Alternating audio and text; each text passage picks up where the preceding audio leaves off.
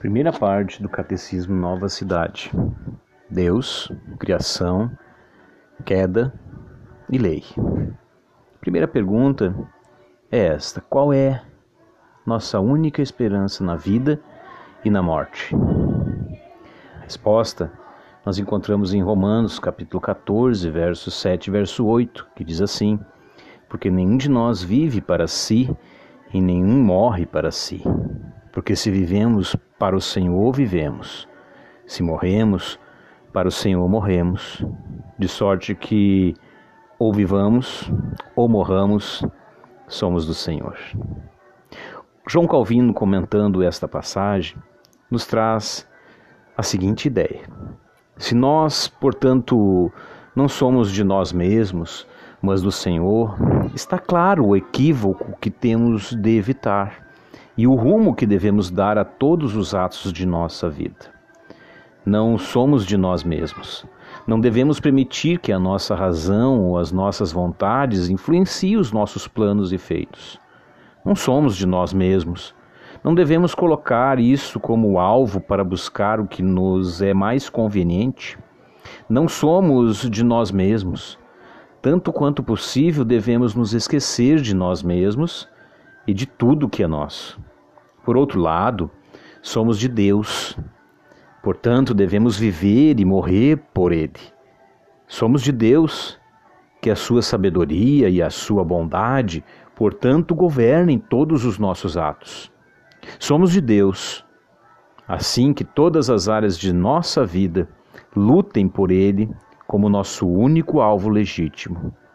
Ó, oh, quanto este homem tem proveito se ao aprender que não pertence a si mesmo, retire o domínio e o governo de sua própria razão para entregá-los totalmente a Deus.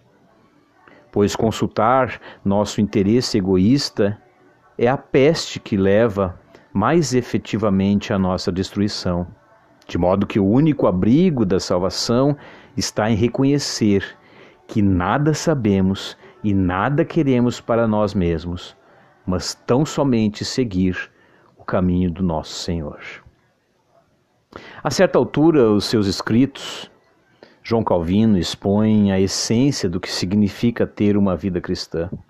Ele diz que poderia fazer uma lista de mandamentos que devemos guardar ou de todas as características que deveríamos demonstrar. Mas em vez disso, quis ater-se ao motivo e ao princípio básico do que significa ter uma vida cristã. O motivo básico é que Deus enviou o seu Filho para nos salvar pela graça e nos adotar em sua família. Agora, por causa dessa graça, em agradecimento queremos ser semelhantes ao nosso Pai. Desejamos a semelhança familiar, queremos ser como o nosso Salvador, desejamos agradar a nosso Pai.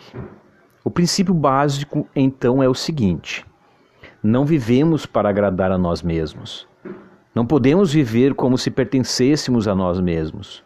Isso significa várias coisas. Primeiro, que não determinamos para nós o que é certo ou errado.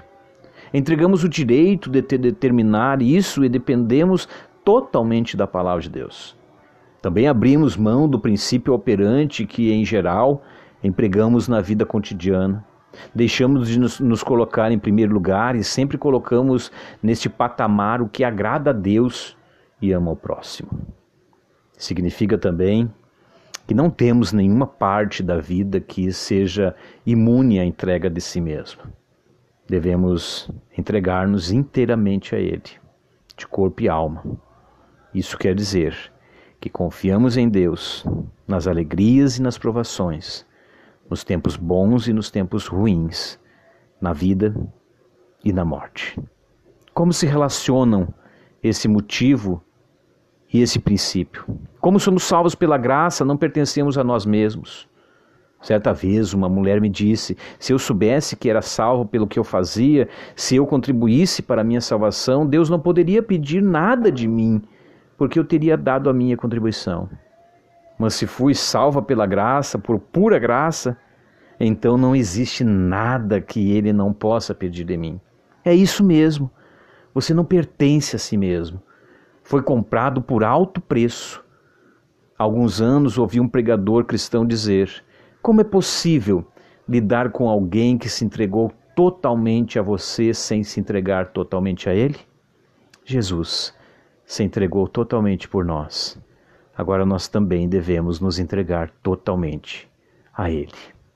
Oremos. Cristo, nossa esperança na vida e na morte, lançamo-nos sobre o teu misericordioso cuidado paternal.